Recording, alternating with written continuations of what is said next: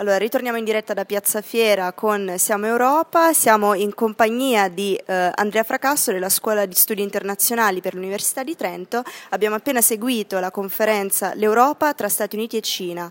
Quale futuro? È ancora possibile allora per l'Europa eh, un ruolo da protagonista sulla scena economica globale? Buongiorno, eh, durante l'incontro si è discusso di questo e si è un po' arrivati alla conclusione che un ruolo per l'Europa sia necessario, eh, quindi non solo possibile, ma che sarà sempre più impegnativo nei prossimi anni capire come mantenere eh, un ruolo nel mondo e al tempo stesso gestire le differenze di interessi all'interno dell'Unione e quindi mettere in piedi un meccanismo che consenta a ciascuno Stato di preservare un po' di autonomia, quella che chiamiamo normalmente sovranità, ma anche di esercitarla congiuntamente nel, su scala globale insieme agli altri Stati membri. Sarà possibile allora trovare un punto di, di confronto con, con le altre potenze economiche mondiali?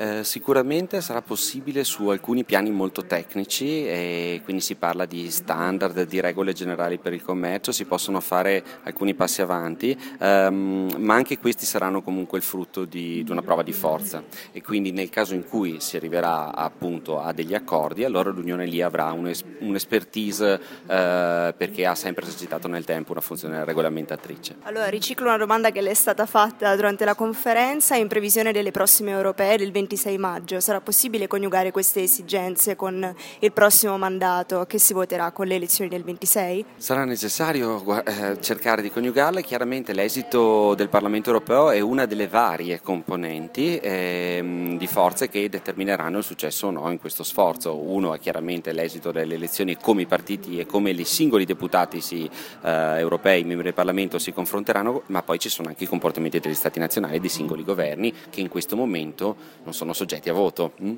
e, e quindi voglio dire è molto difficile fare una previsione da sfera di cristallo in questo momento. La ringrazio.